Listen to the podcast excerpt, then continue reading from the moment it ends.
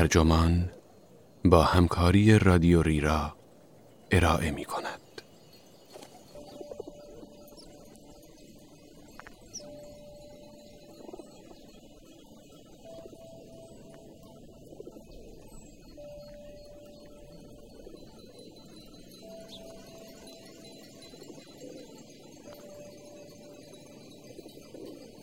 کبوتربازی نوعی فلسفه ورزی است. این عنوان یادداشتی است به قلم هلن مکدونالد که در آگوست 2019 در Times Literary Supplement منتشر شده و وبسایت ترجمان آن را در دی 1398 با ترجمه مجتبی هاتف منتشر کرده است. من فرناز مرکباتی هستم.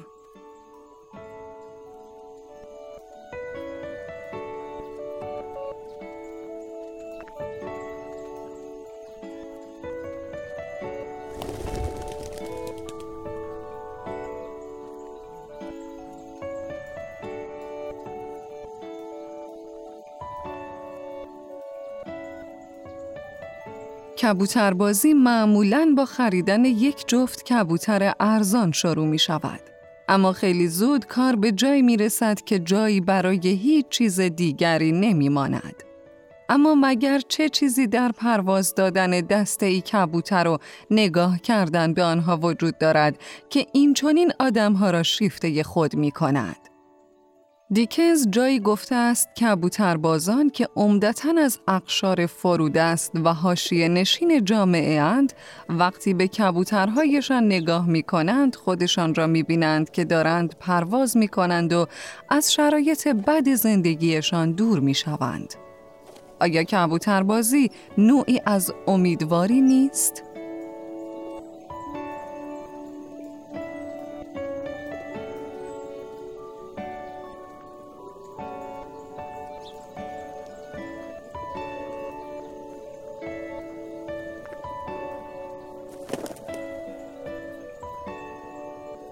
ده سال پیش برای دیدن پسری که آن روزها با او دوست بودم وارد یک باشگاه کبوترهای مسابقه ای شدم. دوستم در خانه ویلایی در یکی از مزارع ناحیه میدلند انگلستان زندگی می کرد و جلدی داشت پر از کبوترهای جانسن، نژادی از کبوترهای مسابقه ای به رنگ آبی راه راه، شبیه کبوترهای شهری که زمان زیادی را در باشگاه گذرانده بودند. او را در یک خانه سیار پورتاکابین دیدم در نقطه‌ای که فکر می کنم محل سید ماهی کپور در وسط زمستان بود. توده های درختان خیس توسکا همه جا به چشم میخوردند و باد شرقی نیرومند کابین را با هر وزش به این سو و آن سو تکان می‌داد. در داخل کابین شعله گاز کپسولی هیس هیس می کرد. شیشه ها را بخار گرفته بود و جمعی از مردان روی صندلی های پلاستیکی نشسته بودند. به جز دوست من بقیه همگی بالای پنجاه سال سن داشتند. جلیقه های ماهیگیری باد کرده، گرم کن ورزشی و کاپشن چرمی با نشان کبوتر به تن داشتند. روی بدنشان خالکوبی کرده بودند و با شرح و تفصیل از های تغذیه، جهت وزش باد، نقطه رهایی و تمرین پرواز در جاده شمالی حرف می زدند. زخمهای کهنه هنوز با مرهم کینجویی التیام نیافته بود. زخمهایی که بیشترش در اثر عشق منحرفانه حامیان پرندگان به بازهای خونخوار و کشنده سر برآورده بود و من در تمام این مدت دم فرو بسته بودم. مسهور حرفهای دیگران شده بودم و تنها کاری که از دستم برمی آمد این بود که آرزو کنم کاش کبوتر بودم. در این صورت مردان آن اتاق را بیشتر مجذوب خود می کردم. عشق به کبوترها منطقی است. کبوترها پرندگانی بسیار جذابند. با اینکه حدود 300 گونه وحشی از این نوع پرنده وجود دارد، کهنترین و ماندگارترین رابطه انسانها فقط با یک گونه خاص بوده است. کبوتر چاهی با نام علمی کلمبیا لیویا این پرنده سیاه آبی و سفید که روی صخره ها لانه می کند نیای کبوترهای شهری ما نیز محسوب می شود.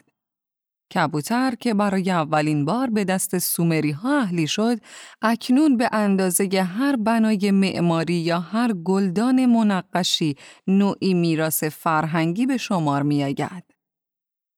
در طول هزاران سال ما انسانها شکل بدن این پرنده را از طریق زادگیری گزینشی تغییر داده ایم.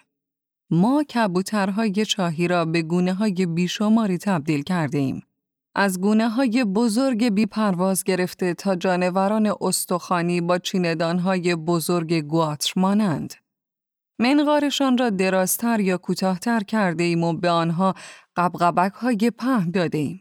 همچنین بالهای فردار و تور مانند دمهایی با چهل پر به جای دوازده پر معمولی پاهای پردار و حلقه های تنگ از پر دور گردنشان که چشمانشان را می پوشاند.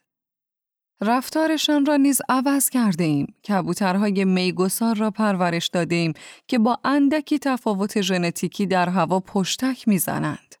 پرنده های پر استقامت و بلند پرواز تولید کرده ایم که ساختار ژنتیکیشان باعث می شود یک روز یا حتی بیشتر در هوا باشند و مشهورتر از همه کبوترهای مسابقه ای خلق کرده ایم. قهرمانان استقامت که اکنون می توانند تا مسافت 700 مایل را بدون توقف از نقطه رهایی تا محل نگهداریشان یعنی جایی که خانه و آشیانه خود می دانند پرواز کنند. کتاب جلد کردن اثر جان دی از این نوع کبوتر سخن می‌گوید و کتابی بسیار گیراست. دی استاد ادبیات است و رفتار خلاف عرفش ستودنی است. او پس از دریافت درجه دکتری از دانشگاه آکسفورد در رشته مدرنیسم، عصب شناسی و فلسفه ذهن به مدت سه سال در لندن پیک دوچرخه سوار بود و در این باره شرح حالی هم نوشته است. هم کتاب جلد کردن و هم آن یکی با عنوان سایکل و جغرافی پر شدند از جهتیابی و نقشه های مختلف در سفرهایی که تخیل خواننده را به کار می‌گیرند و می‌توان آنها را به مجموعه گوناگون از منابع فرهنگی پیوند زد تا روایتی اثر بخش و عمیق از آب درآید. جلد کردن فقط از کبوتر و تاریخچه این پرنده و علم کبوترشناسی حرف نمی‌زند. هرچند به خوبی از عهده این کار برآمده است. بلکه از افرادی مثل فروید، دانا هاراوی، ریچل وایترد و مارتین هایدگر نیز سخن می‌گوید و از مزامینی مانند کودکی و دوری از وطن، پدر بودن، تاریخ، اجتماع، جغرافیا و ماهیت مورد اختلاف خانه و آشیانه بحث می کند. در اینجا هایدگر شخصیتی پرتکرار است. هم از لحاظ علاقه نویسنده کتاب به اینکه خانه یا در خانه بودن چه حسی می تواند داشته باشد و هم در مفهوم وسیعتر فرضیات نگران کننده درباره منزلگاه و تعلق در وضعیت سیاسی کنونی من جریان دارد. هایدگر که به شدت دل مشغول ایده خانه بود معتقد بود گسترش جهانی شدن، افزایش جابجایی ها و سنگربندی نیروهای جهانی رفته رفته پیوند قدیمی بین مردم و محل سکونتشان را از بین می‌برد. او گفت که سرنوشت دنیا بی خانمانی خواهد بود. و دی رگه هایی از میراث اندیشه های هایدگر را در شکلگیری ایده لبنسرام یعنی فضای زندگی و تبدیل ایدئولوژیک خانه به جنگ افزار می بیند. جایی که در آن تعلق عبارت است از شمول یا محرومیت بر مبنای مفهوم سرزمین اجدادی و روابط خونی با موقعیت ها و مکان ها. گرچه نگهداری کبوتر در انگلستان دوره ویکتوریا سنتی رایج بود، مشهور است که ویراستار یکی از ناشران خواستگاه گونه ها پیشنهاد کرده بود داروین همه مطالب کتاب را به استثنای بخش های مربوط به کبوتران حذف کند. چون همه مردم به کبوتران علاقه مندند.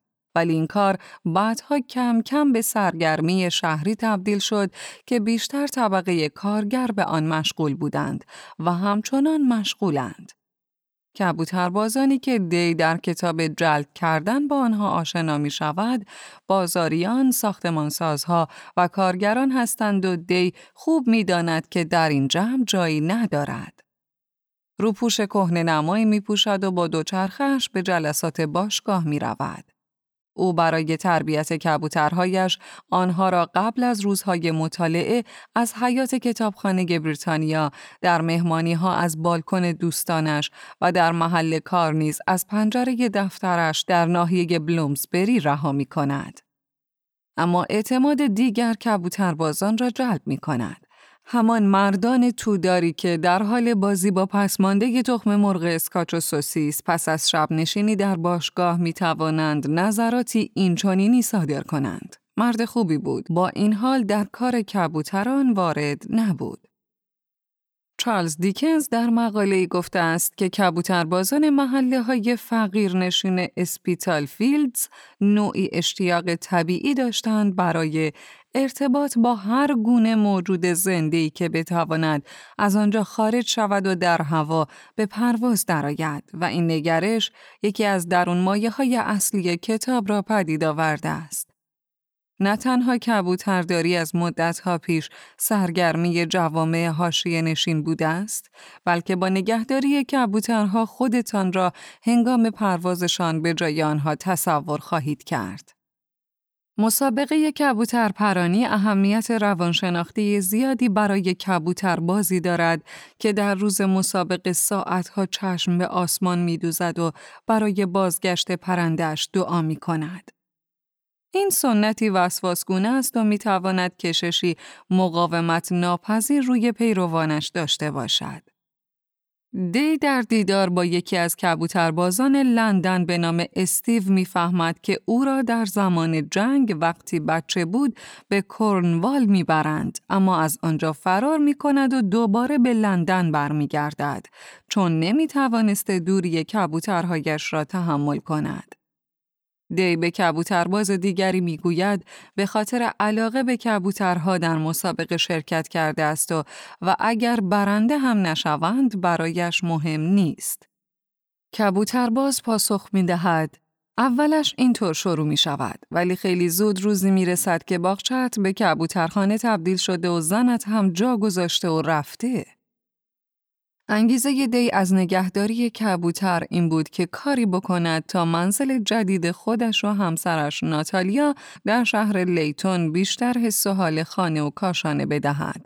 و مطمئنا افزایش دسته کبوترهایش دقیقا چنین نتیجه می دهد و پروازهای جهتیابی آنها شبکه ایجاد می کند از مسیرهای خاص بین باغچه دی و محله و محله و دنیای گسترده تر.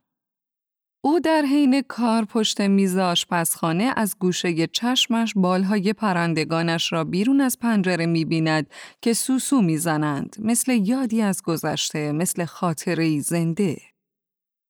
به زودی زمان نخستین مسابقه پرندگانش فرا می رسد. از آنجا که کبوترها فقط به لانه خودشان باز میگردند و چون در هر مسابقه پرندگان گوناگون زیادی از کبوترخانه های مختلف مسابقه می دهند، مانند مسابقات اسب دوانی یا سگ دوانی خط پایانی وجود ندارد. در عوض پرنده ها را به پابندهای پلاستیکی شماره داری مجهز می کنند و درون سبدهایی قرار می دهند تا به پرندگان دیگری ملحق شوند که در مسابقه شرکت خواهند کرد. سپس آنها را داخل کامیونی بارگیری می کنند و برای رهایی به نقطه دوری در شمال یا جنوب می برند. وقتی پرندهی به آشیانه برمیگردد صاحبش حلقه لاستیکی را از پایش در می آورد و داخل ساعت مخصوصی قرار می دهد که زمان ورود کبوتر را به دقت ثبت می کند.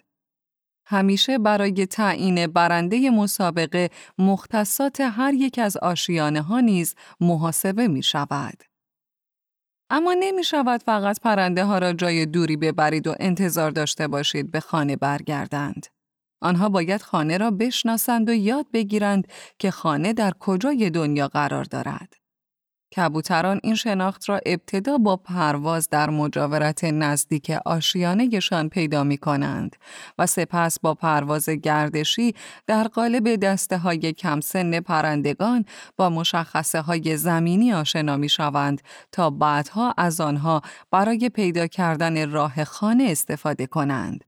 مشخصه هایی مانند برج ها، جاده ها، رودخانه ها، راه و تپه ها. اطمینان فزاینده کبوتران دی که در اطراف پرسه می‌زنند ولی برمیگردند و به لانهشان به عنوان خانه وابسته می‌شوند با احساس عاطفی عمیق و کاملا قابل فهمی قوت می‌گیرد. دی این معما را با ذوق فراوانی دنبال می کند. اینکه کبوتران مسابقه ای چگونه می توانند راه برگشتشان را از مکانی دور که قبلا هرگز ندیده اند پیدا کنند. این پرندگان به روش های مختلفی مسیریابی می کنند. مثلا با قطب نمای خورشیدی، نوعی توانایی برای تشخیص میدانهای مغناطیسی زمین و حتی جالبتر از آن با نوعی توانایی در تشخیص بوی باد. می‌دانیم که بازهای مختلف بوهای متفاوتی دارند و کبوترها موقعیت خود را بر اساس یک نقشه بویایی شناسایی می کنند. علاقه وافر و فضاینده دی به فهم حرکات دقیق پرندگانش با نصب ردیا به جی پی اس روی آنها به اوج خود می رسد. اما در لحظه با شکوه می فهمد که این کار نتیجه عکس می دهد. چرا که از رمز و راز و افسون ندانستن می کاهد. او با خورسندی به این نتیجه می رسد که کبوتر پرانی پاد زهری برای شناخت پذیری جهان فراهم می کند. او هیچ وقت باورهای خرافی کبوتربازها را که بیشمارند تمسخر نمی کند. از او یاد می گیریم که باوری عمومی می گوید اوضاع جوی خورشید بر پروازها تأثیر می گذارد یا می توانیم جنسیت یک جوجه کبوتر را با آویز کردن آونگی بالای سرش مشخص کنیم و یا می توانیم با ارزیابی الگو و رنگ چشمان یک کبوتر خصوصیاتش را بشناسیم. دی علاقه خاصی به رفتارهای عجیب و غریب دارد. سفر او برای دیدار با روپرت شلدریک زیست شناس انگلیسی در خانهش در ناحیه همستید لندن تا حدی شبیه یک سفر زیارتی بود. اما از طرفی نیز یک کلاس ویژه برای درامیختن شکاکیت روشنبینانه با تحسین و احترام عمیق بود. شلدریک شخصیتی رومانتیک برای دی است. مردی بلند قد و تکیده که پلک های افتاده چشمانش او را شبیه قوش مستی کرده بود که از داخل تلسکوپ نگاه می کند. شلدریک که مدت هاست از طرف جریان اصلی جامعه علمی ترد شده است، هیچ علاقه به نظریه های رایج درباره سازوکار برگشت کبوتران به خانه ندارد. او بر این باور است که جغرافی نقشی در این میان ندارد. بلکه کبوتران از طریق چیزی که خودش نوعی کش روانی مینامد با همدیگر و با آشیانهشان در ارتباطند. هرچند دی اشاره می کند که هنوز این نظر شلدریک به تایید تجربی نرسیده است. جلد کردن کتابی پربار و لذت بخش است. فصل به فصل آن حکایتی است مرکب از سفر خود دی در مقام یک همسر، پدر و کبوترباز و داستان یکی از طولانی ترین پروازهای کبوترانش از شهر تورسو دورترین نقطه در جاده شمال. مسابقات جاده جنوب مخصوص پرندگانی است که از اروپای غربی رها می شوند. استعاره زیبایی است.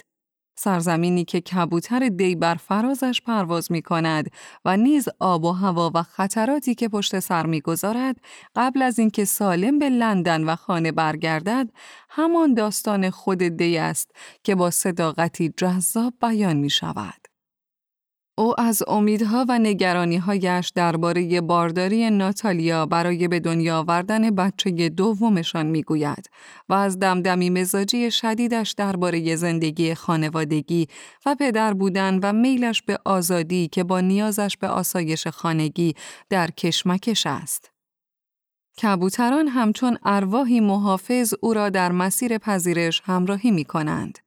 کبوتران به او درسهایی تکان دهنده میآموزند درسهایی درباره رها کردن زمام امور و اینکه زندگی خوب چیست آنها به دی کمک می کنند تا راه خانهاش را بیابد او در پروازهای آموزشی به پای کبوترش نامه های خطاب به ناتالیا می بندد تا به محض بازگشت کبوتر به خانه ناتالیا پیامهایش را بخواند. دی این پروازها را چنین توصیف می کند.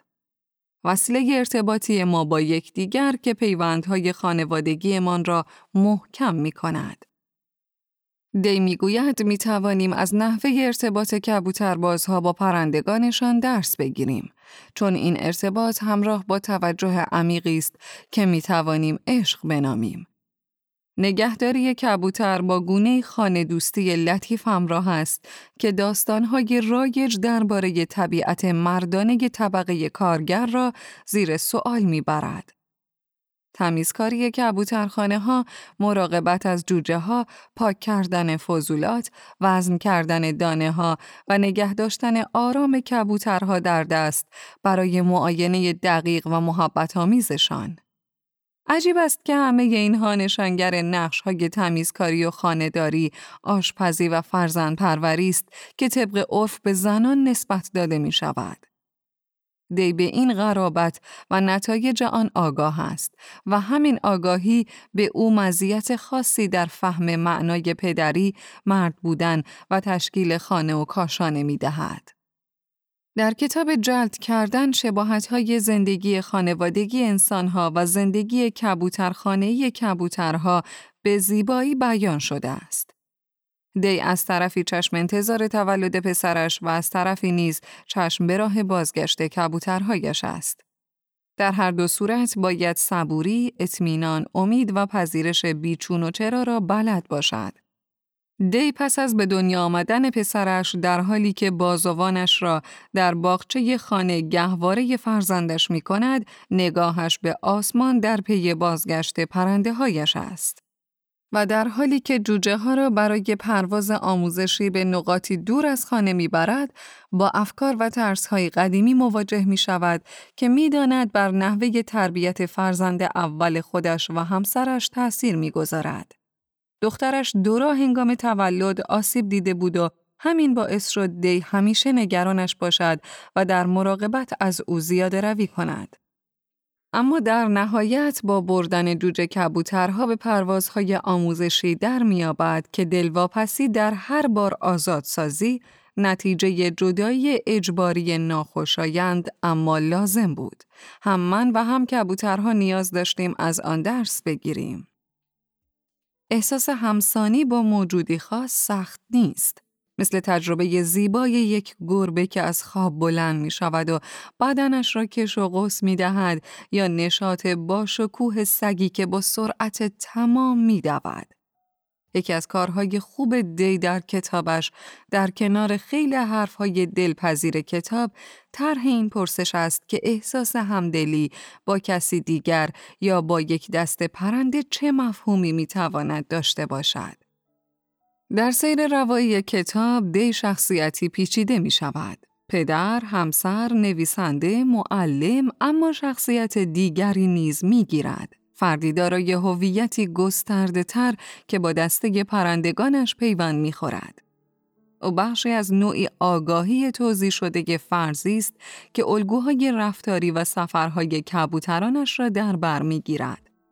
او در تایید کبوتربازهایی که ملاقات می کند می نویسد به نظر می رسد دسته پرندگانشان بخشی از خودشان و آنها نیز بخشی از پرندگانشان شدند. امروزه فقط مفاهیمی مثل خانه، تعلق و گذرگاه مرزی نیست که اهمیت سیاسی وافری دارد، بلکه نگرانی در خصوص نظارت و دخالت فناوری نیز اهمیت یافته است. همچنین نگرانی در این باره که مردانگی از لحاظ فرهنگی به صورت قالبهایی در آمده که ممکن است سرانجام مثل کبوتر یعقوبی که پرهای گردنش جلوی دیدش را می‌گیرد نتیجه عکس بدهد. نویسنده جلد کردن با سیر در همه این قلمروها بی صدا با دقت و پیوسته به این میاندیشد که اکنون در کجا قرار داریم. دی توضیح می دهد که کبوتر پرانی در بریتانیا خورد فرهنگی رو به مرگ است و رفته رفته عمدتا پیرمردها مشغول آن می شوند. اما شاید هنوز امیدی به احیای آن باشد. یکی از کبوتربازها می گوید مهاجران همچنان این رسم را زنده نگه می دارند. فکر می کنم این کار آنها را به یاد خانه می اندازد. خوشبینی آرام کتاب درباره قدرت ما برای تغییر و یادگیری عشق ورزی به موجودات کوچک مدتها در ذهنم خواهد ماند. چقدر عالی است که کبوترها می توانند شیوهی برای اندیشیدن به خانه یادمان بدهند. شیوه بی نیاز از توسل به نژاد، تاریخ، مرزهای سیاسی و محرومیت. کبوترها وقتی بزرگ می شوند یاد می گیرند در خانه باشند و هر جای ممکن را به عنوان خانه خود انتخاب می کنند.